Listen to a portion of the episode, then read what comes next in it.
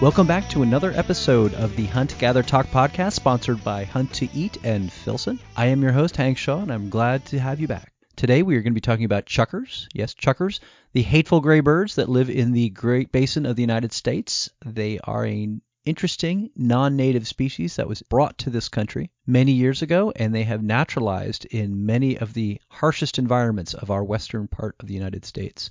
Today I am talking to Travis Warren of the Upchukar podcast. He is one of the best chukar hunters I know, and we are going to talk about everything from tips on finding the birds to hunting, to gear, to shot sizes, to dogs, and everything in between. Without further ado, here's Travis. Welcome to the Hunt, Gather, Talk podcast, Travis. I am super happy to finally get you on the show. We've been going round and round quite a bit, and uh, you were too busy out there chukar hunting, and I was too busy out there chasing other random upland birds, so we didn't actually get a chance to hunt with each other this past season, but we're certain to fix that next season. Welcome to the show. Well, thanks. It's interesting being on the opposite side of the microphone, as they would say. I'm usually the host, so being the guest is, is very unique, but uh, pretty cool. So thanks for having me on. So that begs the question. Travis, you are the mind and the madness behind the Upchukar podcast, correct? Yeah, that is that is my uh, creation. So it's a bit of a passion project that I have. And it's almost coming on about two years now. And really, it, it, it was interesting in how everything started. I haven't really shared much of my backstory, but... Um, For me, I literally had knee surgery back in two thousand, so it'd be two thousand eighteen, March, and I was bored out of my mind sitting at home for two weeks while my knee healed up enough to go back to work, and and so I just got to writing. I just started writing stories. My father-in-law started. He would write stories when we would go on fishing trips or hunting trips, and he would handwrite them. And he would write multiple pages, and he would send them to my grandmother, and she would have them posted or, or published in the Crater Lake newspaper where she lived. And I would always read his stories, and I always just thought they were hilarious. And they were just uh, they they were just so natural, and you could really picture yourself being there. And I thought, well, I wonder if I could write a story. And I sat down and I and I started writing a story, and that was titled. Uh, My hunting partners are like my wife's hairdresser. And it really just kind of all, it just kind of all snowballed from there. I talked to a buddy and he said, you know what people are really into? I said, what's that? He said, podcasts. I said, my God, what is that? And he was explaining it to me. And I said, I said, well, yeah, I know who Joe Rogan is. And I know who, you know, the big guys are. But uh, I said, man, when I have any technical issues at home, like with the Wi-Fi, I have to ask my wife to help me. So like creating a podcast was such a such a intimidating endeavor, but really when you when you get down to it, uh, you know, if a guy like me can start a podcast, I guess it gives hope for anybody. Yeah, I mean, I, this is the second season of Hunt Gather Talk. In the first season, I was in the exact same kind of situation where, you know, I've run this website for thirteen years, and so I know the back end of that sort of thing. But audio and video are which is such a such a stretch for me, but it's actually is, I mean, once you get the hang of, I use Audacity, mm. once you get the hang of, of your editing software so that you have your sound is as good as it can be and, and all of that kind of jazz, it's really not terribly difficult to get started doing this and to really get something as, I mean, this season is pretty niche from my perspective in that we're only dealing with upland animals. Upchukar is even nichier niche because yeah. You're dealing with the hateful gray birds. Well, and I think that's the key. So if you're going to do anything, right, you got to find the gap. And I guess my interest was always very narrowed in the first place. And when I started writing, my writings centered around my dogs and then my all my backcountry, like elk hunting and deer hunting that I was doing. And I still do as well if I draw a tag. And so for me, it was just a natural it was a natural progression into talking about chukar in a formal setting. And I, you know for and obviously you talk about stuff you know. I mean, you don't want to go out and try and record stuff or talk about stuff that you just really have no concept of. And so it's just stuff that's in my wheelhouse. It's stuff that I'm really passionate about. So it all comes naturally and it all comes really easily. And it's funny when you start doing stuff like this, how many people you become exposed to that share the same mindset as you. And being at a niche market, chukar hunting specifically, um, I think a lot of people were really excited to finally have something, especially chukar hunters, have something that's theirs. Because if you look at a lot of the other podcasts across the board, as great as they are, nobody was really speaking about the things that they really are passionate about. And and chukar hunting is such a – it's very niche, like we've already said, but it's it's it is filled with a bunch of hardcore, uh, passionate individuals. And it's a uh, mental it, illness. Let's it's one hundred percent a mental illness. It very much is. It very much is. I mean, you know, thank God I have a wife who's very understanding, and for five and a half months of the year, she could care less if I'm at home uh, on the weekends. So, but now that the season's over, all my honeydews are really stacking up. So it's it's uh it's one of those things. But yeah, you know, so chukar you're hunting. Based, you're based in uh, in Reno, yeah. So are you from Nevada, or are, have you lived in other places? Yeah, that's a long story in and of itself. I think we only have an hour, but I'll, uh, I'll start. I'll try to make it as uh, as quick as possible. So I was born in Los Angeles, and I moved around quite a bit uh, on the West Coast, Northern California, and then into Washington.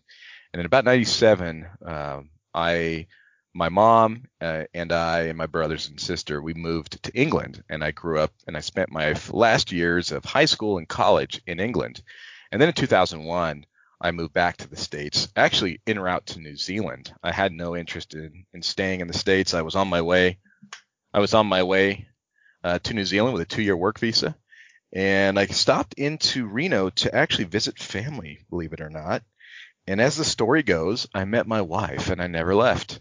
And so I was going to say, the only thing that could keep you in Reno for more than like the time it takes to get in and out of Reno is would be something like important like that. Because yeah. Reno, man, like there's Reno nine one one is a documentary. Well, I think that Reno gets a bad rap, and I'll tell you that I spent. Sell me I on spent, Reno. Go. Oh, it's it's not really hard to sell you on Reno. I've li- like I said, I've lived in a lot of places. I've I've visited places like Oslo, Norway. I've lived in the south of France. My folks lived in the, in, in just outside of Toulouse for some for some years in the Ariège, and so I've seen a lot of the world.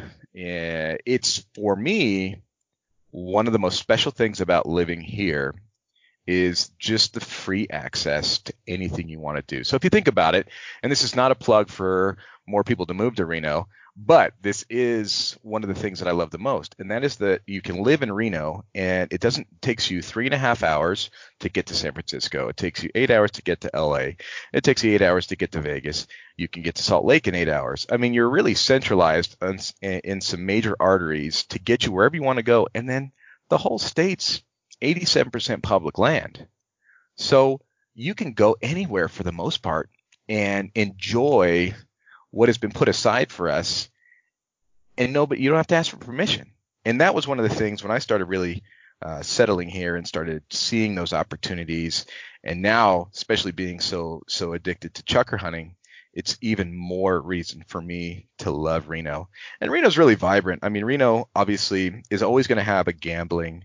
It's always going to have a gambling uh, side to it. But I think that we have this outdoor adventure place that really people people are starting to notice. You know, we have that's a fair point. forty-five minutes to a closest uh, ski resort, which is, you know, all the ski resorts in Tahoe are forty-five minutes to an hour away. You got Pyramid Lake. You got Pyramid Lake, which has world class Lahontan cutthroat, and literally Pyramid Lake is thirty minutes from my house. So I this is Pyramid. How I know Reno really is because when, whenever I go up to fish in Pyramid Lake, Crosby's is always booked. So the only place I can actually stay is somewhere in Reno. And guess where you're going to stay if you stay in Reno? It's by far the cheapest is some casino. And I, I full disclosure, I hate casinos, and I, I don't care what kind of casino it is. I hate them all. It's just not for me. It's just not my deal. So I the saddest casino experience I think I have ever seen. Now, granted, I've never been to one of like the little rural ones, but I was at uh, a famous, I think it was John Esquaga's Nugget, and mm-hmm. I was watching everybody because I was trying to find a decent thing to eat. And so I was just walking through the casino to get to my truck to to go out to eat because I was not going to eat in the casino. Ooh, it was just it was not. It was a kind of a grim sight of like people on like respirators pulling the one armed bandit. And it just was it gave me a shudder. And so I, you're right. You're absolutely right that Reno is a lot more than just a just a casino. And, and, and I should I should remember that. Well, and I also it's a good point that you bring that up, because I think a lot of individuals who travel through or visit or just have a, you know, a concept of what Reno is, they just think it's desert and casinos, and that's all they think. And we have this conversation regularly with people who come into town to hunt that it's not until you really get outside of Reno and you start doing things like chukar hunting or big game hunting or fishing that you really start to see the true magnificence of what Nevada is. And it's a shame that not everybody gets to see that, but it's also kind of nice that not everybody sees that, because then we're not dealing with too much overcrowding. But, you know, that really is the true magnificence of the state. Is there these, it, it really is full of life, but you have to go look for it and you have to be in the element. And there's this respect for the animals that survive and thrive in the Nevada country, because you have to be tough and you have oh, to yeah. be hardy. And I, and I think that that just lends to the same character of people who, who hunt chukar. Hunt to Eat is a proud sponsor of this podcast, which makes sense because I own and wear a lot of their shirts. When you reach into your drawer to grab a shirt to wear to a barbecue or a conservation event, you always grab the same one, right?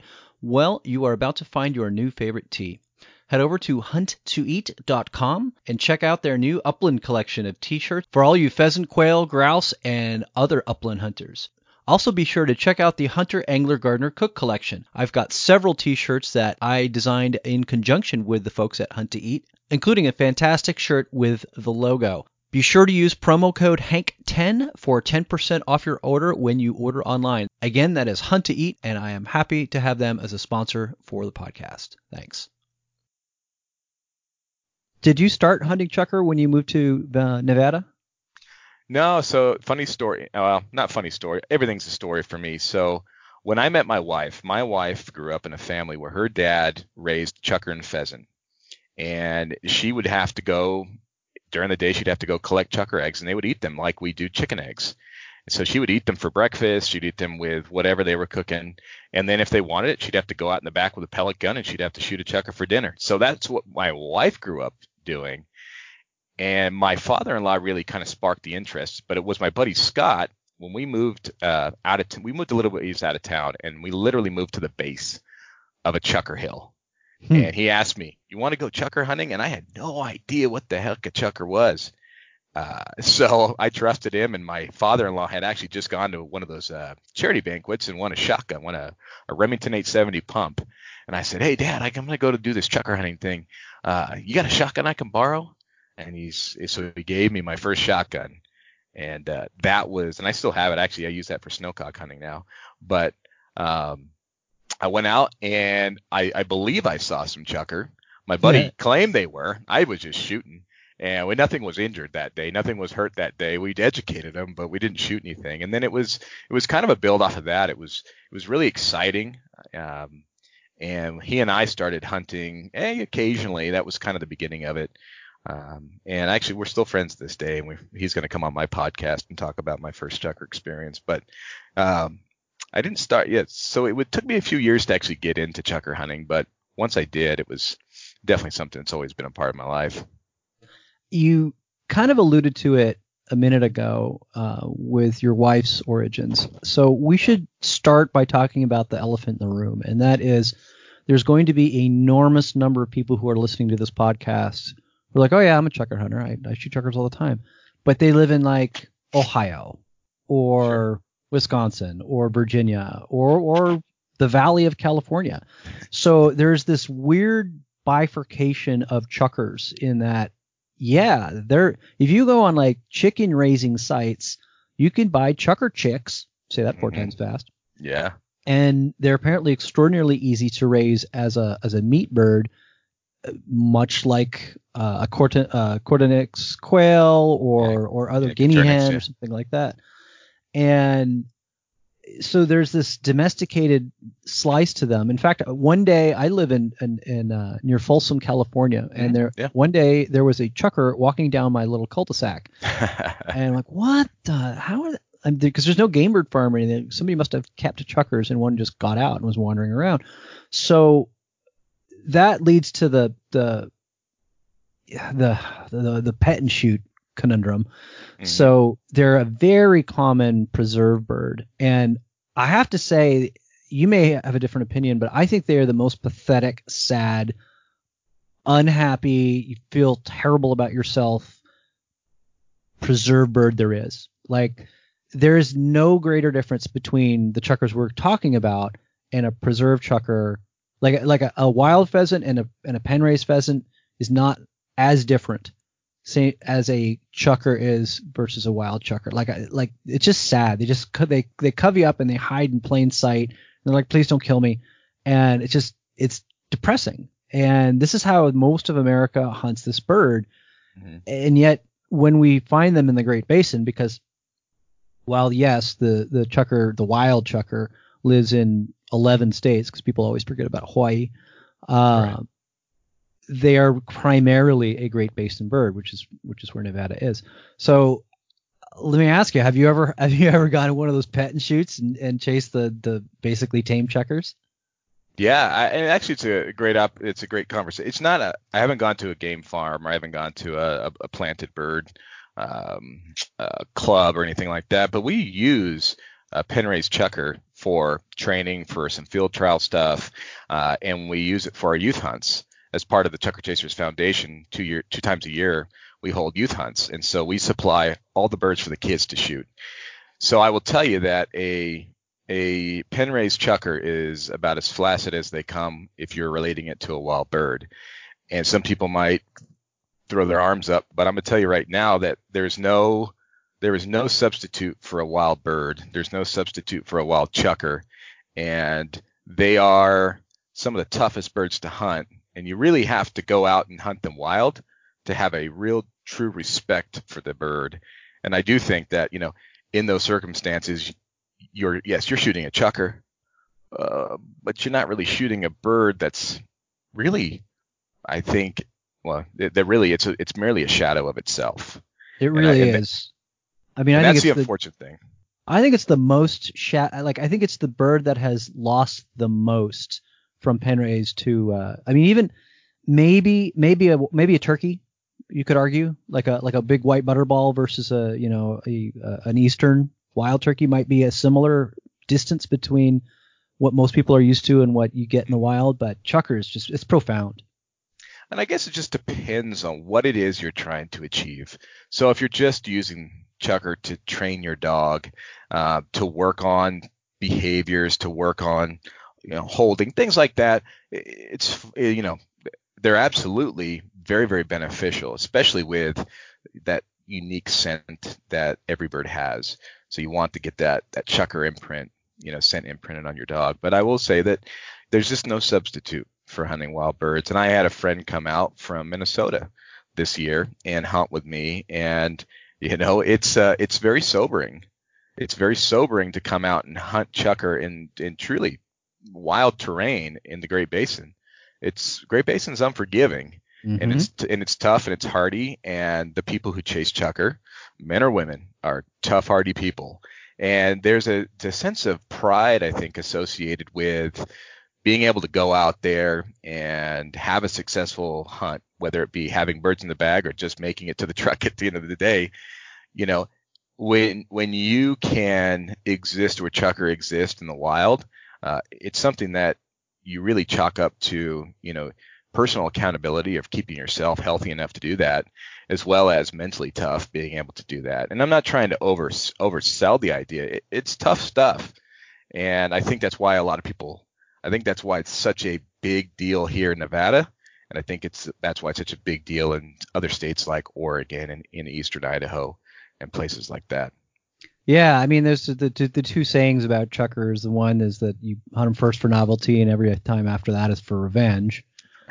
And then the second thing that, I mean, I don't know if a lot of people say this, but I sure as hell say it, is that there are no fat chukar hunters. No. Like well, you will no, die. I'm, no, you will. yeah, yeah, probably. Um, you, you know, I, I I I jokingly say every year I get chukar thighs because I do, and I just have to buy bigger pants because my thighs just don't fit in my regular year jeans. And and you do, you just it you burn so many calories through the day, and I mean I don't know one person who goes and hunts chukar that doesn't sweat buckets, regardless of if it's freezing or hot. I mean, you're you're you have to go find them. They're not going to make it easy, and then when you find them, they're sure as heck not going to make it easy, especially late season birds. Well, they're also, you know, I mean, there's a reason I call them hateful gray birds, is because I, I don't know that there's another game bird that lets itself be known more that doesn't get shot.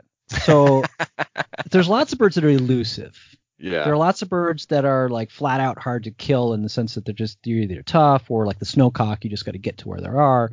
Right. You know, we did a whole episode on snowcock, and but chukars, yeah, actually, you know, I met the guy, I met the guy that you actually interviewed. I met him at the mountain. Oh, Jim. This year. Yeah, he was hunting with my buddy Garhart Stevenson. Okay. So so so the thing about chukars is like, I mean, they're called chukars because of what they say. They're just chuk chuk chuk chuk chuk chuk chuk chuk chuk chuk chuk, and like you can hear this all over the place. And sometimes you can see the damn birds at one hundred yards or one hundred fifty right. yards all freaking day, and you could chase these guys and chuk chuk chuk chuk chuk chuk chuk chuk chuk chuk chuk, like shut up, and and you can't get a shot at them. So it's super frustrating. I mean, it's like I've gone whole days not finding a grouse in the Sierra Nevada or whatever, whatever, but at least, you know, they're not yelling at you. Yeah. Um, yeah, actually, it's probably the most frustrating thing. And I apologize. Actually, I didn't talk to your buddy from Kansas. I talked to another guy that oh, was okay. on a different, different podcast. My apologies. But um, yeah, and it's, it's absolutely hilarious.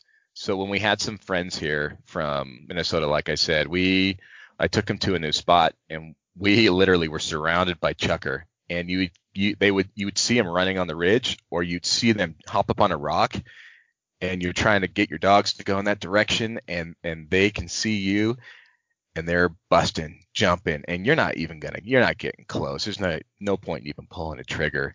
And they are the, they are. the most frustrating things, and nothing is worse than walking back to the truck and they are just laughing at you from the mountain behind you. And you just came from there. You just walked that mountain. You just walked that ridge. You just walked that side of the mountain, and you're like, I was just there. And you get down to the flats and you're back to your truck, and they're just, you just, you turn around, you're like, how are they back there? And how are they laughing at me? Because I, I and, and I think that that's the, that's just the best part about it. Sometimes it's just, they just, they're just laughing at you and just saying, yeah, good luck next time, buddy. I mean, ducks are ducks are the same way in a lot of ways. Like there's a, all kinds of times where I think you became a good chukar hunter the same reason I became a good duck hunter, is that I live pretty much in the valley of Northern California, when and ducks are what you do. And if you live in Nevada and you're an upland hunter, chukars are what you do. So, yeah. oh, you know, we get this intimacy with the bird that you really are, you really get the opportunity to really get to know this animal uh, as a, on a deep level, in a sense that you don't get unless you hunt something a lot, because it's just, you, you see them all the time. And then you, you see them out of season too, where you can kind of figure out what they're doing and, and other times of the year. And it's just, it's funny because it, especially in Nevada, the different bands of Paiutes will identify themselves by a particular animal that's extremely important to them. So around where you live, the, the Paiutes identify with the Cuiwe, which is a suckerfish that lives in yep. uh, in the in area. Pyramid Lake.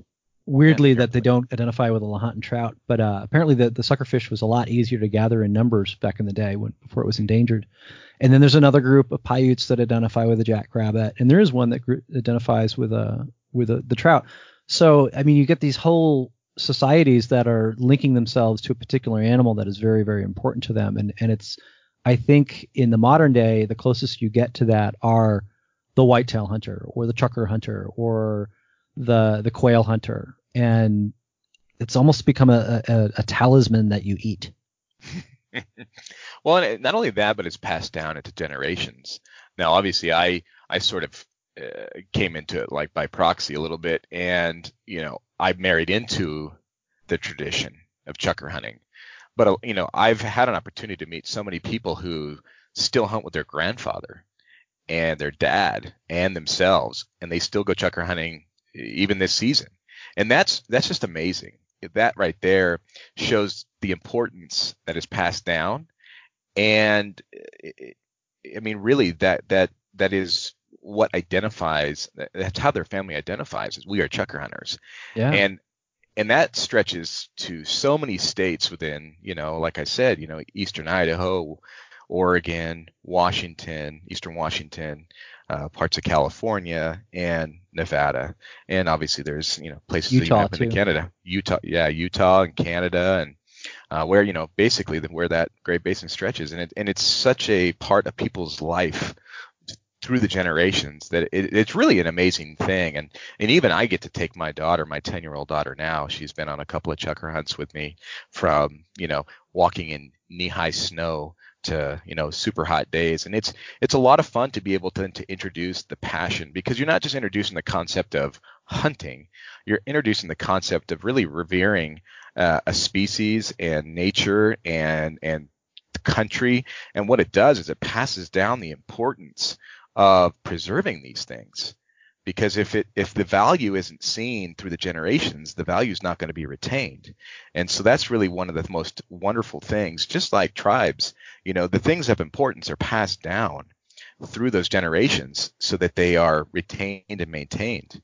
And that's kind of the same thing with chukar or elk hunting or whatever it is that your family is really big into. You're passing down the importance of conservation and preservation for the for the generations to come. As you've heard me talk about before, I have been a longtime Filson fan and customer well before this podcast, or even Hunt, Gather, Cook began in two thousand seven. One of the things I've always loved about Filson is their commitment to continue to make best-in-class gear for any condition, from hunting and fishing gear to rainwear and even things to wear to your job. With spring fast approaching, Filson has a variety of new lightweight, waterproof, and packable options. Dry bags, new shirting, rain shells, and new ripstop nylon bags that will keep everything tight, dry, and well packed.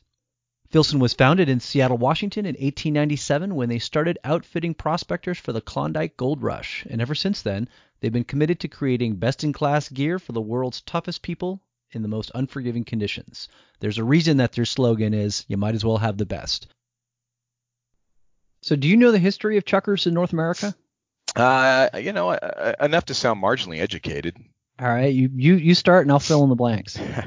Well, so chukar were introduced into the U S in about eighteen ninety-three, and the first introduction came in Illinois. Um, obviously not exactly a true replication of the country that they were taken from, and really it took the understanding of of getting them into areas that are very similar to Uh, the Himalaya, India, places like that where they're where they exist normally before they started to actually take hold and thrive. And during that kind of time frame, like the nineteen, eighteen ninety-three through up into, you know, even the nineteen fifties and sixties, there was this huge uh, push for implementing and introducing a lot of wild game birds into the U S. And the greatest thing about chukar is that chukar have filled a gap, and they're not competitive with any other species. It so, is an interesting thing that they are. That's it, the only time that they that they even hang out with anybody else is sometimes mountain quail and sometimes California quail. And you, they really are. There is no Great Basin high high country grouse. The the low country grouse is the sage hen. Yeah. And and it's just really interesting. I mean, there, there there's four or five different kinds of. I mean, depending on if you're a lumper or a splitter. Of of Alectoris, chukar or Alectoris, you know, yeah. So Alectoris is the is the genus, mm. And so if you're uh, a European listening to this, this is the red-legged partridge of Spain, or it is the, the the a very similar red-legged partridge from Pakistan or the Caucasus or Turkey. Most of our birds here in North America are from that eastern area. So the uh, the first ones were brought from India, but it really wasn't India. It's what it's what is now Pakistan, but because they were brought before India was was uh, independent of uh, of England, and they were and, and before Pakistan was split off. So The ancient human history of this bird is super fascinating. So anybody who's ever hunted them, even in a preserve, knows that they covey up real tight. So the human history of hunting small animals like this only dates back no more really that we know of until humans were able to build nets. And nets is a fairly they're they're fairly recent things. So yes, people would throw rocks or sticks or whatever at, you know, pick off the odd chucker sixty-five, seventy-five thousand years ago. But you, you really have to get into like the twenty thousand years ago time. This is still long before civilization for nets to show up. And there's evidence of ancient nets where this is in, in Asia Minor and, and you really where civilization started. A, a practice of catching multiple chuckers. This is also why this bird is easily domesticated, is because this is a very common game bird where civilization actually began. So the human history of us with this particular bird goes back as long as we've been doing agriculture. And it's a fascinating thing that it has taken hold only really in this country in the hardiest, nastiest place. Like the Great Basin, as we've said, is not for the faint of heart. I mean, you have to, if you want to be a good chucker hunter, you you have to be fit. And we can we should actually talk a bit about um about how you how what you would do to train for a good chucker hunt if you're not from chucker country in a bit. But this bird, you can find recipes for it written in cuneiform. It's been really part, yeah. That's fantastic. I mean, they just call it the, the they the, you know co- they just call it a partridge, but But yeah, it's and all of its all of its native names, no matter where you find it in, in the old world, have something to do with the way it sounds. So it's oh, like really? we, we call it yeah. chukar because we, we think we our ears say it's goes chuk chuk chuk chuk, but there's a like a, other parts pose like the kick kick kick kick kick kick kick, and then there's you know every different language calls it something like that, except for you know Spain and, and France, but they, they came at it much later with a with the, the red-legged partridge, but. This is also a partridge that you can buy in the store. Um, yeah, not necessarily your not necessarily your supermarket, but I've but seen canned if, versions. Right? Canned canned, canned partridge, kind of odd. Canned but, chucker, uh, it's a concept. But, like D'Artagnan sells them online, and because you can either get them pen raised, much like a guinea hen, or in the case of D'Artagnan, you can get wild hunted partridges in Great Britain that are uh, imported to this country. So there's. Mm. There is a way to to get your hands on a chucker for the dinner table if you're if you're not if you're not in chucker country. Yeah, no, it's I actually ran across uh, an advertisement for it, and I just uh, you know I was pissing myself laughing because I mean people will joke a lot of the times that say that I mean if you're looking at Uh, calories per dollar, you're most certainly going to be a poor person. And, you know, if if you just want to eat chucker, you just go out and buy a can of chucker. But it's such a, I mean, you talk about uh, really just erasing the mystique of the bird. I mean, buying a canned chucker is probably the best way of going if that's what you're trying to do. But I know. Yeah, it's, it's interesting. It's a super calorie negative hunt. Like it's, it's among the most calorie negative hunts you can do. Yes. Yeah, it is. I mean, obviously that and Himalayan snowcock hunting, but um, yeah, I mean, chucker hunting is, and it, it really nutrition and nutrition and just choosing what it is that you want to fuel your body with while you're on the hunt. And, and this actually leads into a really interesting story, if you don't, if you if you don't mind, because I actually wanted it. to start off with this, and it was actually a thank you to you and um, your previous guest. Um, You know, let me. Um, so the story basically is uh, is that I was out on a closing weekend, and I had planned to initially camp overnight, and sort of partway through the day, I found out that Grandma was going to pick the girls up from school, so I was basically free, and so I decided last minute that I wasn't going to. I was actually going to come home. and and just hang with my wife. So I call her on my way out, and I said, hey, honey, I'm not going to stay the night out here. I'm actually just going to come home. I'll be home around six thirty. And I drove, so I drove out, and I only had about four hours to hunt. I, but I had found a new spot that I wanted to sort of pursue from a different direction because I had messed up the hunt when I stumbled across them the weekend before. So I, I went out and I parked my truck, and it was about seventy-eight miles from my house is, is where I went. And I didn't have phone reception, and I knew I didn't have phone reception. But when I went out there, we got into the birds, and they were really low, and they were actually super cooperative for the last weekend of the year. Historically, birds late in the year don't hold very well. They're always pretty spooky. But they were holding really well, and we, we did really well. We ended up with three birds in the bag, and it was about five twenty when I started heading back to my truck. I got back to my truck, and, and there was a glint of sun still on the horizon. Uh, and I went to start my truck up, and it wouldn't turn over. And I, that feeling of, oh, shit, this isn't good. And then I look up at the mountain, and I think, well, should I climb back up, or should I just stay with my truck and see what, see if it'll start? And I knew climbing that if I left up, climbing, climbing back, back up, back to, like, up so, to yeah, get to, like, cell service to, or? to see if I could get cell service mm. because it was a new area I, and I wasn't paying attention to my phone. I actually didn't know if I had cell reception up there. So it was, it was a crapshoot, even that concept. So I thought, you know what, I'm not going to, you know, that in a safety, in a survival, quote unquote, survival situation, leaving your vehicle is one of the more dangerous things to do, because if you get lost, generally search and rescue will find your vehicle, or somebody looking for you will find a vehicle way before they'll find you. And then there's chupacabras. And, yeah, there's always chupacabras. There's all kinds of strange things out there. So I decided I'll just stay with my truck, and I gave it an hour, and the truck wasn't turning over, wasn't turning over. And now the sun's down. And if you've, one of the things about being in the desert is that it gets hot during the day, but it will get cold as hell during the night. Mm-hmm. And I had left, and it was a t-shirt kind of day. It was a really interesting end of the end of the year season, but it was a t-shirt kind of day. So I brought a t-shirt, I brought an insulating, uh, really just a grid, like a grid fleece layer, and a, and a rain shell. And luckily, I had actually gone, I had had to take my daughter to a doctor's appointment, so we stopped at Sprouts and picked up some food for her because she wanted it for lunch, and I had bought a bunch of stuff, which I don't normally do. I usually, I'm that, I'm that guy who just eats protein bars all day long, and I had brought a bunch of food, and I had a flat of water in the back of my truck, and I ended up having to sleep out there. My truck actually didn't, wouldn't start, the fuel pump went on my truck, mm. and it's that moment when you realize it, it's cold now. And I don't have, I'm in my truck, thankfully, and uh, but I do, and I do have a survival blanket, and I'm always prepared for a survival situation, but I'm not prepared. I wasn't prepared for comfort. That's for damn sure. So I had to crawl in the back of my truck with my dogs, huddled my dogs underneath the survival blanket with me, and we just roughed the night out. And one of the things that I did to sort of pass the time, because it wasn't a matter, I knew I wasn't going to die or anything.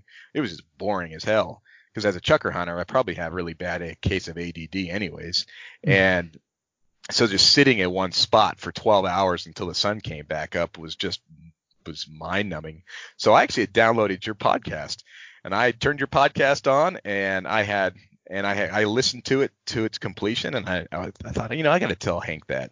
Thanks for Thanks for making the podcast, because I had something to listen to, and I listened to a Joe Rogan podcast, and I, you know, it all really helped pass the time, and I got about four hours of sleep, and I woke up the next morning at about six forty-five, because it's always that last hour before the sun comes up. That's just colder than sin. Oh, yeah. As and a duck I hunter, just, we know this. Yeah, you know that. You guys are nuts in your own way. And and anyways, I got I couldn't sleep anymore because it was so cold. I ended up having to walk out about two miles to the road. And I walked out two miles to the road, and I met a I met a, a couple old boys, and they'd been hunting chukar for fifty years, and wow. It was just two brothers, and they were unloading their side by side, and I said, "Hey guys, do you have cell cell phone reception?" They said, "No." I said, uh, I said, "Yeah, my truck broke down. I had to sleep in my truck." And they, the look on one of the guys' face when he said, "Was your wife expecting you home?" I said, "Yeah, last night," and he just kind of was. It was really it was really concerned, and I said, you know, it's okay, guys. I don't want to interrupt your chukar hunt. It's not an emergency. It's just really an inconvenience. It's almost going to be sixty-seven degrees outside today, so I'm not going to die of, of freezing to death. And I had plenty of water. I said, there's a ranch house down the road. I'll go walk to that. And they they said, okay, well, I tell you what, if you don't get rescued by one o'clock, we'll be back here at the truck, and we'll give you a ride into town. I said, that's perfect. I'll let you know.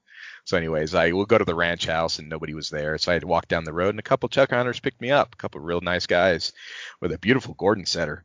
And they drove me about twenty miles down the road to where reception was. And, uh, and long story short, after that, a truck came out, and and all that. But the biggest point of that being is that I was, I was, I brought enough food, and I knew what food I needed to survive in a survival situation. And I just, the real I, question it, is this: did you have enough tequila?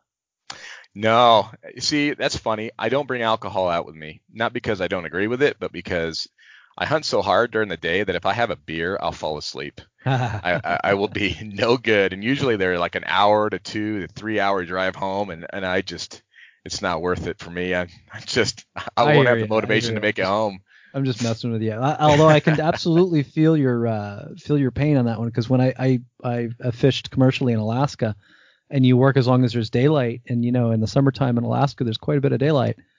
And it's to the point where when you're done with that day on the boat, you know, you crack open a single Rainier, and then by the end of the Rainier, you're like, oh, I'm just, I, I need to get my three or four hours of sleep before we get up and do it again.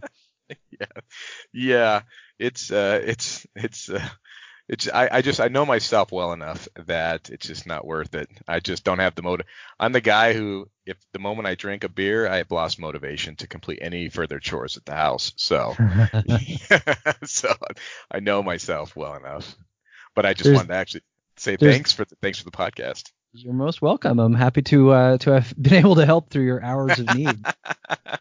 Right. It is a really good point, though, in that a great deal of upland hunting, especially, is quasi-domestic in the sense that You, you hunt farms a lot, or you hunt reasonably close to home. And I think of all of the upland hunting that we do, you know, obviously with the exception of outliers like the snowcock, um, I think chukar hunting, I'm trying to think, I would say chukar hunting is probably the most backcountry of all of the upland huntings. You know, like, I, you know, because even even on my mountain quail spots, they're you know they're never really that far from a road or from somebody, and certainly not pheasants, certainly not you know I mean I can't think of a quail, and I've hunted them all, that takes you into a place where you know you're seventy-eight miles from nowhere. Yeah. But you know, that's just the nature of the Great Basin. The Great Basin is a very sparsely populated, cold desert area. Yeah, and it, it, that is. One of the greatest things about chukar hunting is that it, you are forced to explore places that not many people have, and you are forced to explore places that you probably wouldn't, save for the fact that you're looking for this elusive red-legged devil. And that's one of the things that I always talk about on the podcast that I think is the most amazing thing about doing uh, a chukar hunt, or being involved in a chukar hunt, or chukar hunting in general, is that you get to explore. And I think that that is probably one of the maybe subconscious aspects of chukar hunters. It's that they're curious and that they like to explore, and it scratches that itch on top of being able to do something that's tough and do something that's fun and do something that, that really builds a lot of camaraderie as well. But yeah, I mean, and, and, and, and to put it in perspective, the place that I went seventy-eight miles away from my house is my close spot. That's hmm. like, that's close for me.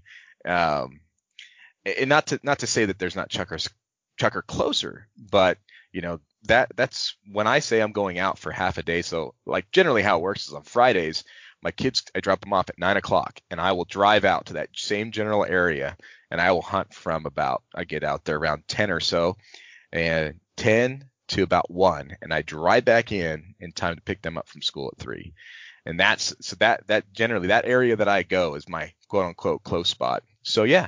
There's times I've driven three hours, you know, in, in a day, three hours one way, so six hours round trip, uh, just to hunt chukars in a day, and and that's pretty normal. That's pretty normal for a lot of people. I mean, it's mm. it's not. When I started really getting into chukar hunting and big game hunting, the concept of driving six hours, eight hours is is not a big deal. I mean, I've done that for pigeons. Have you really? Yeah, for bentails. Yeah, there's just a sickness involved, you know. Yeah, it kind of is. So, okay, so if I uh, talk to a listener from Maryland or okay. Maine or something, w- tell, try to describe for us what is it. Put us there. What does it look like to do to go on a chukar hunt? So really what you're looking at is, is you're looking at some of, you know, kind of overgrazed-ish, you know, or just you're looking at the Great Basin, which if you think about tall, rocky peaks, rim rock, which is essentially rock that rims uh, a ridge or the side of a mountain, and you're generally looking at pretty pretty steep ascents to a lot of these places, but it's open as far as the eye can see. And that's one of the greatest things about being in Nevada and being in areas where you find chukar, even in other states, is that when you get into chukar country, it's unobstructed. The only obstruction you may have is you might be in the bottom of a draw and you're just looking at the side of another hill. But essentially you get on top of the peak or you stand out there and, and the vistas are amazing. And you are, you have this sense of being utterly alone. And it's really fantastic feeling. And then, except for the hateful gray birds that are out there somewhere yelling at you. Well, they just demand respect. That's all. They just demand respect. And, um, and, and really, it, you're going to be walking a lot. I say walking. I, what I mean is hiking a lot. You know, there we talked earlier about, you know, it's the calorie per per dollar is you're going to be a poor person if you try and equate it that way. So it, it requires a lot of walking. It, it you're going to be walking up high into sometimes, you know, you know, sixty-five hundred, seven thousand feet elevation. I mean, there's areas I'm sure that they're they're even higher, but you're going to be in higher elevations, a little bit of that thin air, and um, but you're going to be and probably a lot of, you're going to see a lot of cheatgrass. You're going to see. That's their uh, primary food, by the way, is cheatgrass. Yeah. One of their primary foods, especially in the late season, because, you know, obviously anything more readily available is sort of gone. And it's an interesting concept we can kind of get into in oh, terms yeah, I have, of. I, uh, I know a fair bit about their food habits. All right. So you get but, out of your truck. You're in yeah. what looks like a Western. Yes. And and how do you know where to go? Like, you just kind of start walking, or or are they such covey birds that you know, like, okay, this this covey of chukars is going to be probably within a quarter or a half mile of the spot that I last found them? Well, that's if you've hunted them before. So if we're just talking about an absolute an absolute noob, nobody knows somebody who's never done it before and they're trying to just figure it out. The easiest thing to do and the easiest way to start, or at least give yourself a starting point, is you got to find water. Especially early season, this makes it a little bit easier if you're new to it, because if you can find water, everything in life, you, me, birds, ungulates, whatever it is you're talking about, anything that's got life in it requires water.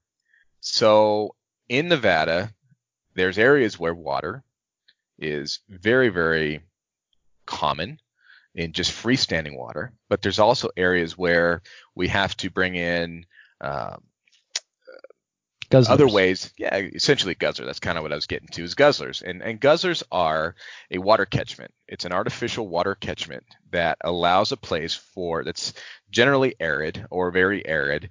It provides an opportunity for rainwater uh, to get caught, or snow melt to get caught into an artificial uh, drinking trough. So small game, big game, and there's others that it's delineated. There's small game guzzlers, there's big game guzzlers, but in areas where, and those are generally kind of marked pretty well, whether it's through Nevada Department of Wildlife or um, or through even now Onyx or other sort of uh, other sort of digital map services, you can find these guzzlers. But you gotta find water.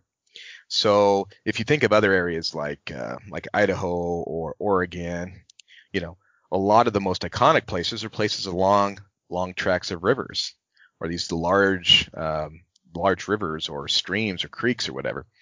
So that's that's the basic thing. That's that's the most common and the easiest thing to do, is you got to find water, whether that be a river with steep cliffs near it or or adjacent to it, or you need to find springs, so that those are natural seepages of water that do occur uh, through the water table.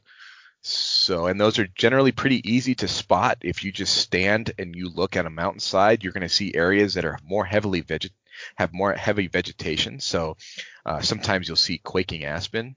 Quaking aspen can be a place, especially if you're grouse hunting, uh, that might be an indication of where there might be water. But really going to find things like rosebush bush or rosebush. You're going to find um, maybe some cattails. There's places that I hunt where sometimes you can see these long sort of cattailish looking uh, grasses.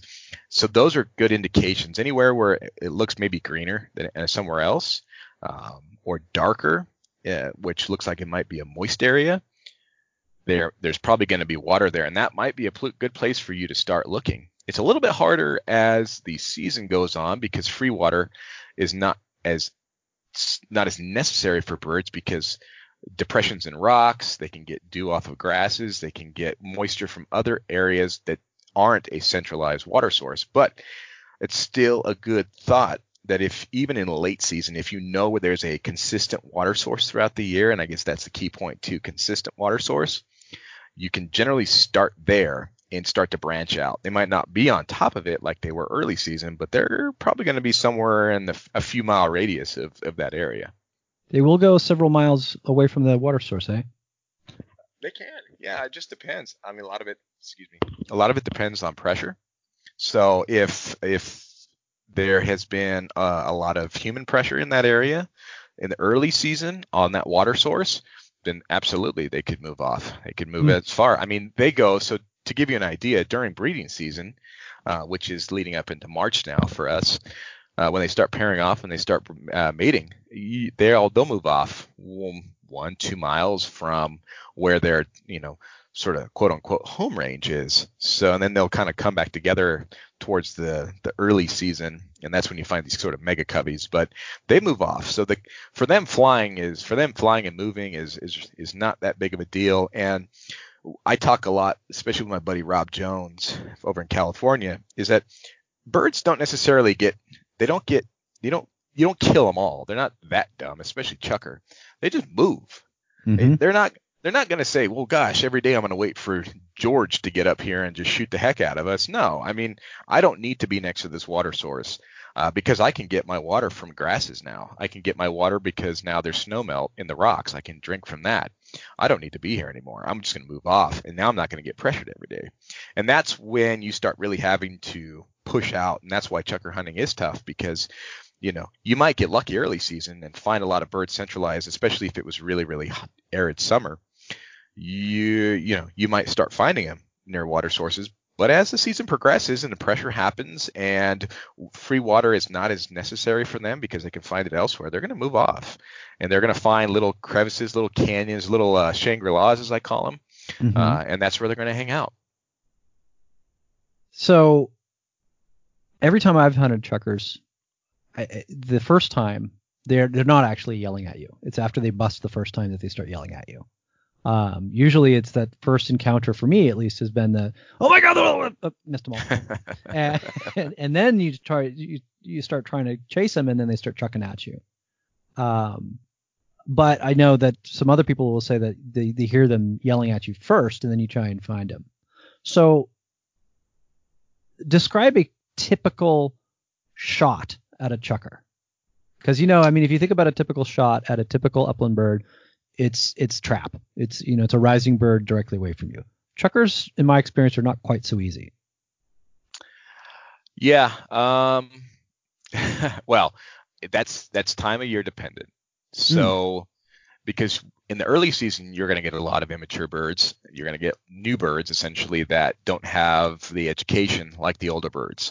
So you're going to find sometimes that birds are going to hold a little bit tighter. And so in the, to give you an idea, like in the beginning, so I'll, I'll I just got a, a semi-automatic very, very late in the season. So, but I'm always a two barrel guy. I've been shooting the Franchi instinct. And so I'll, I'll shoot in a, you know, an I C in the top and I'll shoot a modified in the bottom. And that runs me pretty good throughout the most of the season because my shots are kind of in that, well, just above the, you know, just at the bottom of your feet and the, oh my God, oh my crap, I just pooped myself sort of, you know, you know, to fear of, you know, the bird flying out from the bottom of you to thirty yards out. So, you know, it kind of gives you that nice intermediate range. Later in the year, it just depends on how pressured the birds have been. If you've gone, if you end up finding yourself in a spot where other hunters have been, then those shots might be thirty yards plus sometimes. And, you know, so, you know, you want to have maybe a full choke. You want to start putting a full choke in that bottom and move that modified to the top uh, to get that little extra range. Mm. But, you know, you're, you're, you know, about that thirty yard range is probably a pretty good estimate in terms of, you know, where, where those birds generally like to flush. And a lot of it has to do too with just your, how you've approached them, how you have, you know, how your dog is handling them, or even if you're a dogless hunter, and I was for many, many years, it's just about seeing and reading that terrain and, and knowing where you should kind of get into to try and give yourself the most, most advantageous. Cause if you come from above them and push them down, especially if you don't have a dog, you're, yeah, you're going to screw the pooch there, for lack of a better way of putting it. So you want to try and hunt them from below and try and push them up to get them to fly up, or maybe even run. But, you you know, once they fly down, sometimes they're really hard to find. That's but interesting because because uh, traditional ruffed grouse hunting, the, the saying is that you hike up and hunt down. Mm. And so this is the opposite. Without a dog. So that, that was just kind of that was advice on how I would do it without a dog. Now, gotcha. With a dog as well. No, so with a dog, you, if you can get your dog, I always like to hike to the top. And, and that's probably a lot of checker hunters' mentality is you just want to get to the very top. And then you start hunting from the top, and you do start hunting down. But you, one of the tactics that really can be beneficial if everything works out is that when the when your if your dog is coming downhill on point, if you can try and get in a position, so not coming over the top of your dog, but maybe trying to pinch them in between, so trying to hike down a little bit and walk up and try and push them up so they fly up higher rather than just fly super low, maybe just above the sagebrush, and then and cut down to give you just a little bit better of a shot. That's a good tactic as well. Um, but it really just depends on just how the birds are, how your dog's handling the birds and how, how the birds are behaving. And sometimes you really just don't even have that opportunity, because once your dog gets on birds and finds birds, you know, maybe you've walked for the last four hours and you haven't seen birds. So you just want to just get in there and, and try and get a bird in the bag. Mm. But I mean, everybody has sort of their own little little techniques, but that's one of the things I've really been trying to do this year is to try and get not behind my dog and walk forward, but below my dog and try and pinch the birds a little bit in between us so we can get them to fly or flush kind of a lateral higher shot. Up. We'll flush a little bit higher and then try and dictate where they fly. So if you come from behind your dog, they're going to fly low, and they're going to usually do a little J-hook, whether it's to the left or to the right. But if you can come perpendicular to your dog or even from below, you can try and at least push the birds in whatever direction that you want to keep them. So if you want to try and keep them a little higher, I mean, that's an ideal world, and it doesn't always work because sometimes birds just, you know, you get on birds and you just, you know, and they flush and you just pull the trigger. Um, but one other piece of the, of the flush that's important to note is that, at least in my experience, a covey does not all flush at once. Most Correct. Of it does, but there's almost always a couple of stragglers, just well, yeah. like mountain quail, and, and many of the western quail will do the same thing. They don't all blast at once like a bobwhite. Yeah, so there's a sentry bird, uh, and how they how they delineate and how they choose who the sentry bird is, and if it's the same bird all the time or they switch no, roles. No, that's the guy that knows? Had to buy the tequila the last night. You get to it's stand like, up and dry out. Hey, buddy. Yeah, you're on lookout today. All right. So, so there's always a sentry bird that sort of uh, donates its time and, and, and service to the covey, and will and will keep track and keep an eye out. That's generally the first bird that you're going to see that's going to fly. So whether or not that first rise is with that sentry bird as it flies, or that you see that first bird go, and then all of a sudden the covey goes.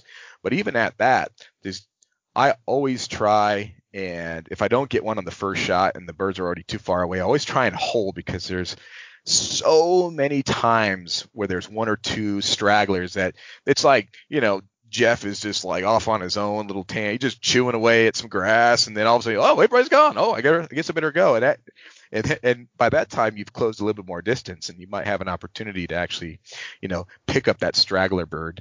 And, and I think that's why a lot of people like to shoot semi-automatics, um, is because you always have that third shot in there. Um, but I mean, we could talk about guns all day, but yeah, there's always gonna, there always seems to be this little straggler bird or somewhere, uh, especially if you've broken that covey up once. They're mm-hmm. they're they're gonna land, and they're gonna try and covey up by chucking, by calling to each other. And if you give them a little bit of time, they start kind of coming together, but they're not going to be tight like they were the first time. They're going to be kind of a little bit interspersed.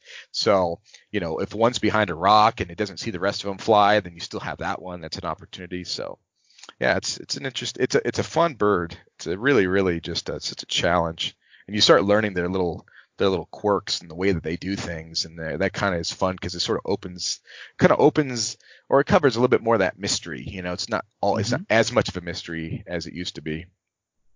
Other, I'm gonna, I'm gonna throw gasoline on a fire here. Are there some dogs better than others for chukar hunting? So full disclosure, I do not hunt with a dog, um, yeah, I know. But I know that, uh, I know that that there are, you know, dog fights in, in the open world. Or just this is what I, I just uh, when we're recording this, this is. I don't know if you guys out there follow Instagram, but there is a uh, an account which sadly is closing, called the Hip Uplander.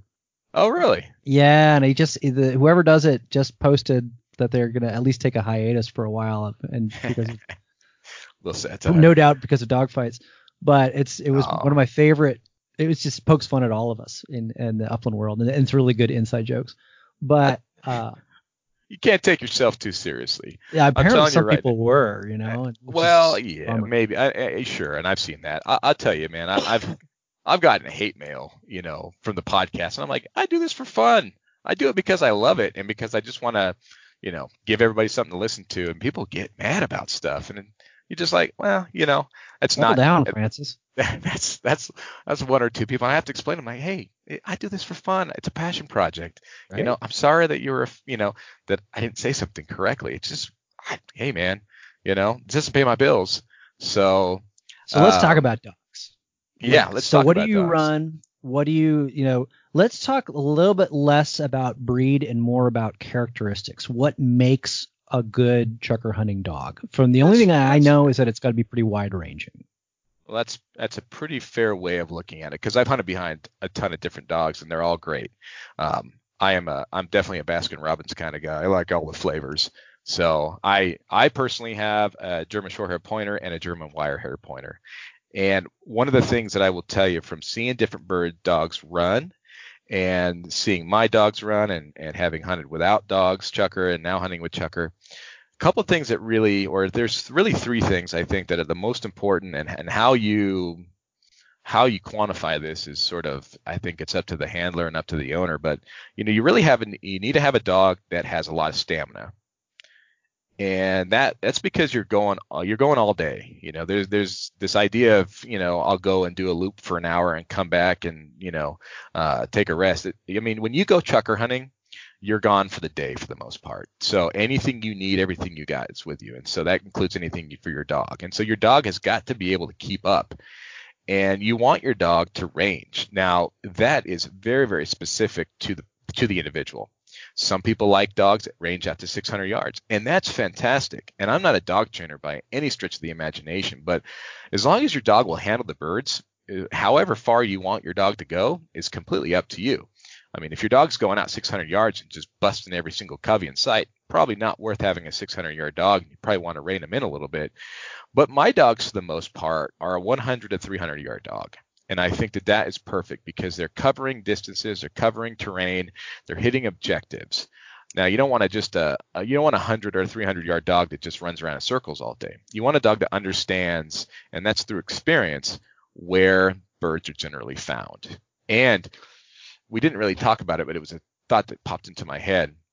When you're working your dogs, you need to try and give them at least the best shot possible, and that's to get them working into the wind.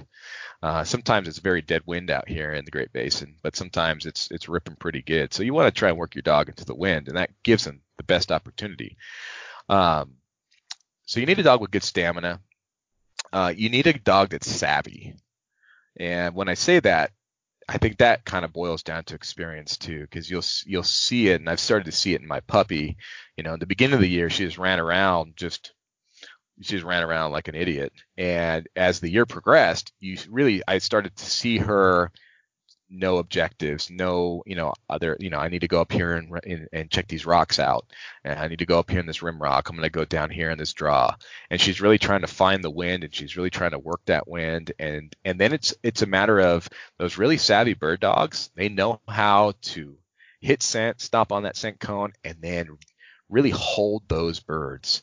And that's and not pressure them, because those birds, you could sometimes see them. I've actually seen them when my dog's on point in the in the tall cheatgrass. I could mm-hmm. see one, and I'm like, okay, there they are. That's where you want a twenty-two. Right. Something like might be easier. Well, that's where the ground and pound, and that's the controversy behind that, but that's a different topic. But I am a I am an avowed skillet shooter, man, especially when it's a bird that's as hard to get as a chucker. Well, it's it's called pre-flight, buddy. It's called pre-flight. Pre-flight. Shoot 'em pre-flight. That's like when you're fly fishing, it's a strike indicator, and when you're fishing for, for something to eat, it's a bobber. Uh, so however you need to sell it to yourself to sleep at night. But yeah, I, I, I have I have no shame either. But uh, I mean, really, and you need that dog that's not going to pressure those birds and bump those birds. So they need to understand that stopping on point and holding those birds and trying to do it in a way. And, and I, I, it's hard for me to describe because I'm not a, I'm not I, I'm not a trainer, and I'm not a bird guy, a bird dog guy in that regard. You know, I just know what I see from my dogs. But what I've seen in all the other breeds is that these dogs are just savvy, and they know how to hold these birds. Um, and, uh, and yeah, they just need to have tough feet. That's another part of that stamina aspect, is that this, this country, this rimrock, um, the shale, it's tough, really tough feet. So having a, having a dog with tough feet, uh, and conditioned feet is, is really important as well. Do you give them the little boots? I carry, uh, I do carry a boot. I bought, I have bought boots before, and they last about all of two seconds, and oh, wow. then they're then they're just donated. I call it desert treasure. Some other hapless hunter is going to walk across and go, ah, there's a dog boot. I'll take that. And for the life of me, I try and find them, and I never can, because they're like fifty bucks. You know, and I don't want to lose one. But oh, yeah, that's what happens. They just fall off. They don't. They don't break. But no, no, no, no. They just fall off. I mean, you know, there's sort of that, and, and I, mean, I know a lot of people have different different uh, tactics to keep boots on. But for me, living where I do, it's a lot easier for me to condition my dog's feet in the country that they're going to hunt. So I have very few dog feet issues.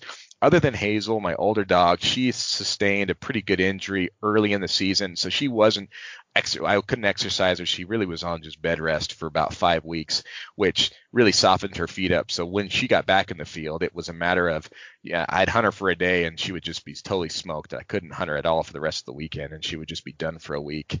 But my puppy, no foot issues all year long, because I just condition them on this stuff. Hmm. So gear's probably pretty, you know, it's the one thing that's different from a chukar hunt than, say, much of my other upland hunting is mostly I just wear that Filson harness vest, you know, the, like the real light one. Yeah, but the tin strap vest. Yeah, yeah. But the difference is when when I'm chukar hunting, I might want something a little bit more with more pockets, just because you want to stick more, you know, turkey or whatever or food, and then and then when you're since I don't hunt with a dog, I'm usually carrying water for me and the other dogs, because the guy who's got the dog usually is like, carry as much water as you can, because we may be gone for four hours or, you know, or chasing chupacabras at night because we, we got lost. But it's dangerous. So there's a bit, bit more of a, I don't, I've never really worn chaps when chukar hunting. Yeah. Uh, I've just worn really good boots. I like, um, I really like lightweight wool socks.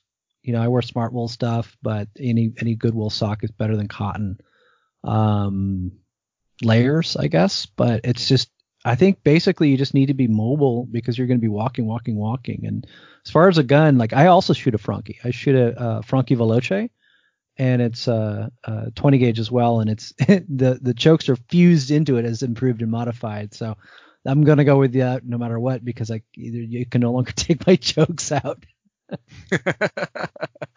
uh, you know, yes, gear is probably the most requested topic on the podcast. And I, I would say, because when you start getting into chukar hunting, and, and this is really not, this is not a uh, an exaggeration or a boast. It, it really is similar to the to your backcountry guys that are and gals that are hunting big game. It's it's all about the, having the good gear and having the right gear, because it, it A, it keeps you safer, and B, it prolongs your ability to stay out there and hunt comfortably and confidently that at least you know you're going to be safe.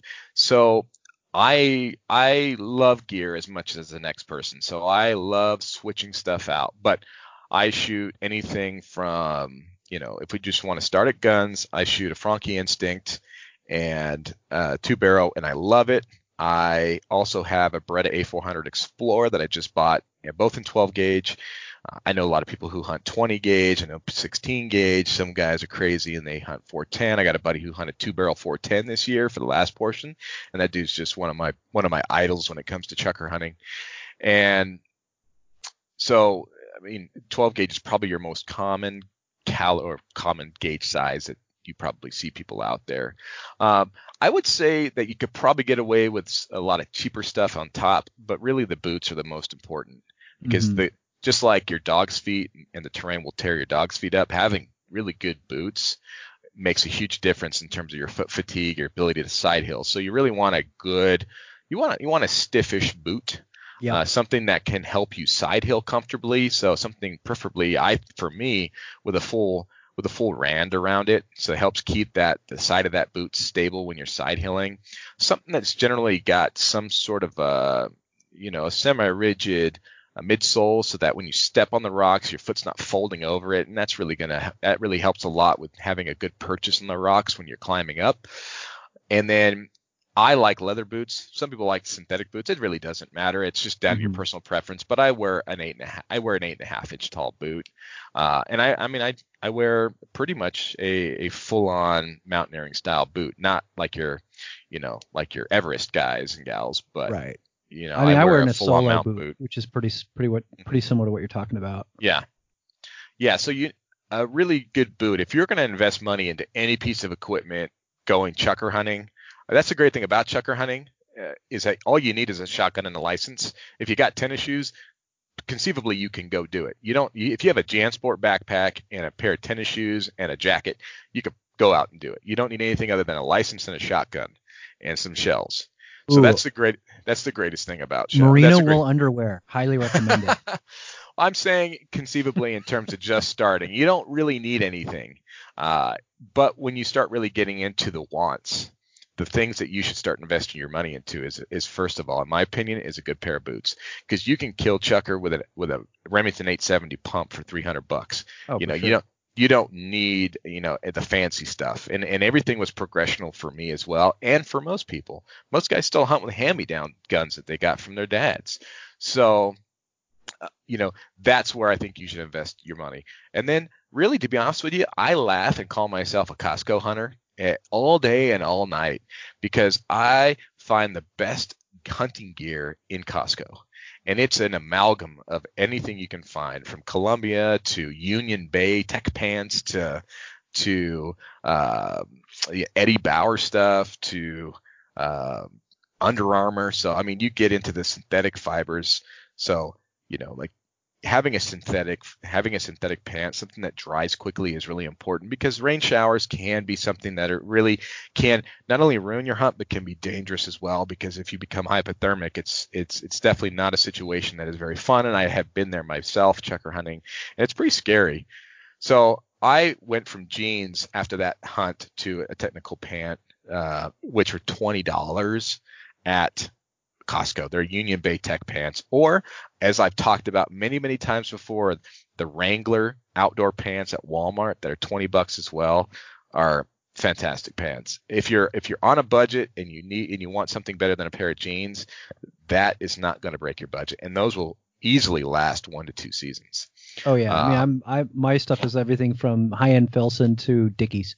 Yeah, I mean, you do learn as you do it what you like the most. I run so hot, and so I sweat probably more than uh, more than the average person. At least I feel I do. So I I do. I wear a I wear a merino uh, one hundred fifty weight merino base layer, and it's a base layer t-shirt. And I always wear a t-shirt underneath, because can see at some point I'm going to get hot and I want to take it off. And then I wear a lighter uh, synthetic. Uh, usually it's like a quarter zip that goes over the top.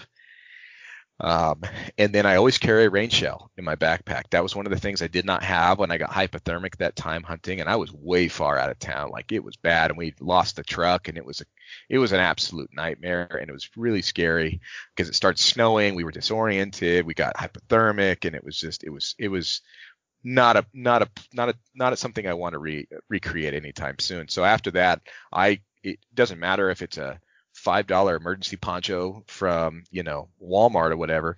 Get something in there that will protect you from the rain and keep it in your bag. And so always have a rain shell of some degree. And then, uh, and then really whatever, whatever you prefer. I mean, there's times when it's cold, I'll carry a puffy jacket, um, as well. One that scrunches down pretty tight, but everything is layerable and everything is synthetic or wool. I don't wear any cotton. I don't wear any je- I don't wear jeans anymore. Uh, and that's for me. As much as I do this and as much as I've been out there and the, and is the, the sketch situations that I found myself in over the years, um, I know what I like now and I know what I, what I perform the best in. And so as you get into chukar hunting more, that's when you start kind of figuring out what you like.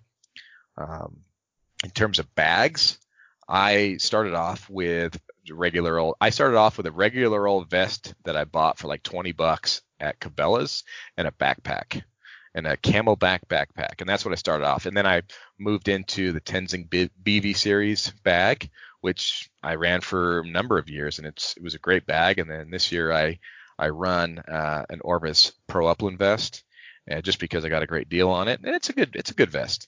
Mm-hmm. Uh, But I like, I like, I've kind of moved away from bladders, both in chukar hunting and in backcountry hunting, because I think they do have a propensity they can't fail, uh, and then you're you're kind of you know, screwed if you've lost all your water. And I've had issues with my my water uh, hose freezing, and I know that there's remedies to that, but I'd rather not just deal with it. So now I just carry three liters of water, two smart water bottles. Um, and I want a pack that's got it's water bottle compatible. So I've got places to put my water bottles, because I also carry a Sawyer mini filter with me that screws it just screws it directly onto the top of a smart water bottle. So I've got three liters of water, and then I've got a water filter I carry with me. And like I said, with all that stuff that I'm carrying, first aid kit, uh, possibles, I carry first aid slash possibles kit. I carry a uh, I carry a full um, T-handled. Uh, tourniquet for any traumatic bleeding. I carry things like that. I carry um, gloves, beanie. It doesn't matter the time of year. I always carry gloves, beanie, net gaiter, uh, baseball cap, and you know then all the other bells and whistles and jewelry, like the you know like my my G P S unit and all that stuff that I have. Man, so, you travel heavy. It's really. I'm not always that wearing heavy. Like a pair pair of pants and a blaze orange vest and a pocket full of shells. Yeah, it's not really that heavy. I, it sounds like a lot of stuff, but when you when you when it really breaks it down, it's actually my stuff is very refined, and I've mm. done it over, and I've it's it's been a progression, but all my stuff is very refined. It's you know it's literally in like a little my possibles kit is all in a six by six little uh, pouch that fits right into the back sleeve of my of my Pro Upland vest. And then all that stuff really just goes inside that and zips off. I carry nothing apart from my rain jacket, layers the bottom of my bird bag, the, bo- the bird bag portion. All my food goes in the f- in the little front zipper. It's like a little Velcro portion. All my food goes in there. So, you know, I carry – I love eating, and this is mm-hmm. one of the reasons I love having kids, but I love eating these little uh, Smuckers, peanut butter and jelly Uncrustables. I carry – I put two of those in my bag, and then all the other goodies. And so my food goes in there. And then I've got my shells on my left, and I carry my uh, cell phone and my gloves and my beanie and my gaiter in my right side of my pouch. So, yeah, it's just everything's – it's really not – it's actually really not that heavy. Hmm. Probably shells-wise, uh, if I'm shooting steel, I'm usually shooting steel sevens, and if I'm shooting lead, I'm shooting lead sixes. Yeah, so uh, inter- so we don't have to, by law, use lead, uh, use steel in Nevada. So I shoot uh, two and three quarter inch sixes. Uh, sometimes I'll dabble in the fives. Just depends on what the birds are doing. But for the most part, I shoot the golden pheasant, uh, Fiocchi golden pheasant, two and three quarters in, in in six shot. Those are at least what I've seen. They're they're great for birds. They seem to they seem to have they hold their pattern pretty well. Although I haven't actually officially patterned them, they seem to have not as many gaps out of the gun that I was shooting in. And then when I go to, so if when I, and I do go and hunt chukar in California because I live so close to the border, I, I hold a California license as well. I do like to go over and hunt mountain quail and chukar in California. So when I go there, if I'm hunting chukar, I probably will scale it down a little bit to maybe a four or a five on that steel shot. But I don't, but I have never had a problem putting them on the ground with Winchester Steel sevens. Well, some people are way better shots than me. So, so uh, you know, know, I'm going with the spray and pray uh, method. You know, that's that's what I've used, and that's what I use. Um, and then, you know, obviously, you know, steel sevens or bismuth for mountain quail. So, so let's talk about finally. After how we've been going, we're going a long time, and I'm and I'm okay with that. Uh, let's, let's, let's talk about once you get some birds in the bag. Uh, yeah. How do you like to cook your chukars? So I think, you know, obviously I'm talking to the guru, so uh, I don't want to be shamed too much. But for me, it's all about introducing wild game to my family, and that's one of the one of the greatest things is that for the most part we don't buy store bought red meat. And we do supplement our white meat with chicken, but the chukar is, when I cook chukar, what I usually do is I make a few dishes. I will make enchiladas, I will make tacos, I will make I will make uh, meat sauce, spaghetti meat sauce, um, and I will make chili. And my family all loves it. They will eat the crap out of it. And that for me is probably one of the most rewarding things is that they they know exactly what they're eating. They know it's not, I'm not trying to fool them and they can stick, and they know exactly what it is. My kids help me clean these birds. So they're very familiar with the process of preparing your own food, and they love it. And it's something that's hilarious when they bring their friends over and their friends have no idea what the heck a chukar is. And then they go, oh my gosh, this is great. But we, those are the dishes we do. And generally sounds like what you're I'll, a Skinner. I am a Skinner. Yeah, I don't ah. pluck. I don't pluck. And, you know, like I said, I'm talking to the guru. But for me, I I skin them all, and I throw the legs and I throw the breast in a crock pot, and I boil it down so I can tear. I can get every single piece of meat off those bones. I don't want to waste the meat. So I pull all that meat off the bones, and then it's a matter of whether or not I keep it shredded or I dice it or, you know, whatever the case is. But that's what I do. And that's how I get the most out of each bird is by doing it that way. There's been times when I, you know, you, I take the breast meat and I'll make chicken nuggets or whatever out of it, you know, and, mm-hmm. but that's not for me. When I take the breast meat off, I just feel like I could get so much more if I just, if I just stick it in the crock pot and just pull oh, every single sure. piece off. So that's, that's what, that's what I generally do with all the meat that I ended up that I end up getting for chukar is I cook them that way because my family eats it and it's just part of our lifestyle. So I will tell you what I tell everybody who's a Skinner. Um, consider plucking your, your well shot birds, you know, the ones that are not blown to pieces, which is most, I mean, I, I it's been a, it's a rare day that I absolutely massacre a chukar. Um, And the, the trick is to keep them whole and in the feathers for three days in the fridge or in some similarly cold environment, because at that point they relax enough where plucking them is, is not is not a problem. It's it, it was funny. I actually did a demo and cooking demo and plucking demo in Nevada, actually, uh, in conjunction with N D O W. And somebody brought me chukars that had been killed the night before, like the night before, and it was the next morning. I'm like, oh, great, um, which is the singular, singular worst time to try and pluck a pluck any upland bird because it's in full rigor. The feathers stick like iron. And I mean, I can do it because of, you know, something of a plucking Jedi, but but it was not easy. And it was a good object lesson to, to, to show people like this is this is how hard it is when you do it at the wrong time. And conversely, I went chukar hunting in Idaho once and got a couple, two, three birds. And, but I was on the road, right? So I kept them in the, in, you know, in a cooler in the back of the truck for like five days. I mean, they were whole. I mean, they were cold, but they were, they were fully whole. Those things plucked like a dream. They almost plucked like a dove. They were so easy. And the reason you go for that is because they're effectively a micro chicken. Um, if you're if you've never eaten a chukar and you're living and you're and you're out there listening and wondering, it's a micro chicken. It's it's not that dissimilar from a Cornish game hen. It'll be denser. It will be slightly less fatty. Um, the sinews in the drumsticks will be firmer, but not unmanageable like a wild turkey. And but it's a white meat bird. It's it's a gallinaceous chicken cousin that is, even the dark meat isn't terribly dark. They're they're burst birds. They're not they're not like long distance flyers, and any long distance flyer gets red meat.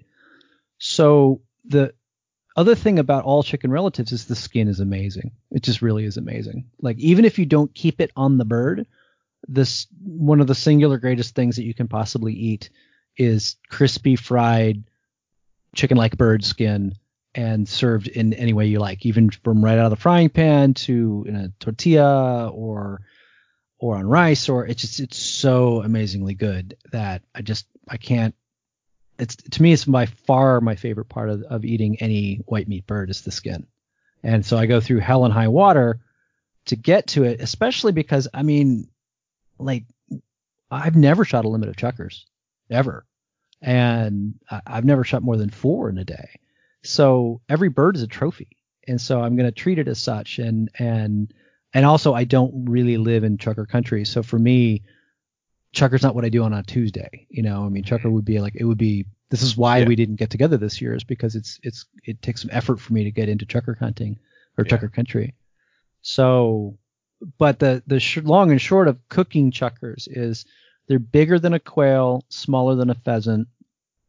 They're um. If they were picked and plucked, gutted, and, and ready to rock like a small chicken, you could get away with one per person if you had other things on the plate. Um, two per person's a bit much, so it's almost like you want three birds for two people. And but they're, you know, they are such a special bird that it's uh, it's one of those things where like if if, if you meet a chukar hunter and a chukar a chukar hunter gives you two birds to eat on a sitting, that chukar hunter really likes you. I think anybody who gives you any game meat must really like you to do that, because the sweat equity that went into gathering that and processing it and getting it back to a point where they could actually gift it to you, that's a lot of work.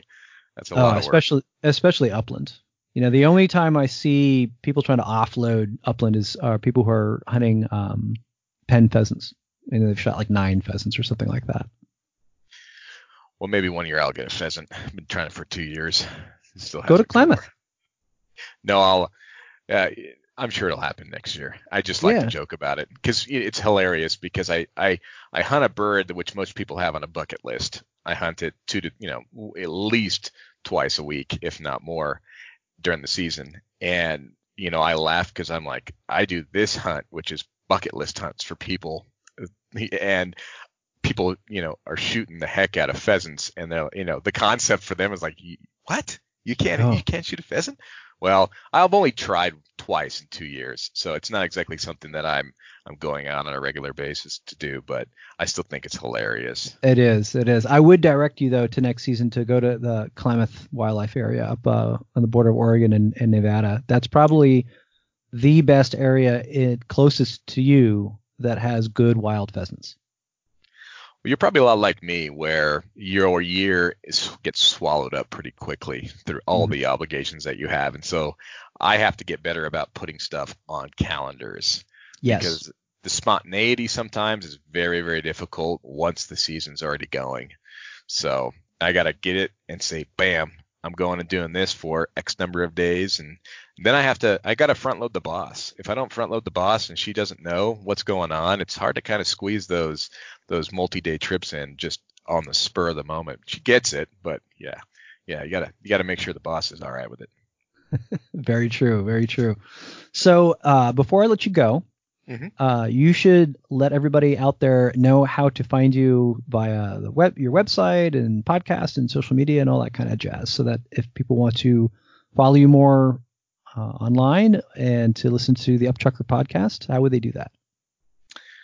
Well, I'm really easy to find, and especially because Upchukar is such a unique word. So if you if you're on Instagram, you can find me. It's simply at Upchukar.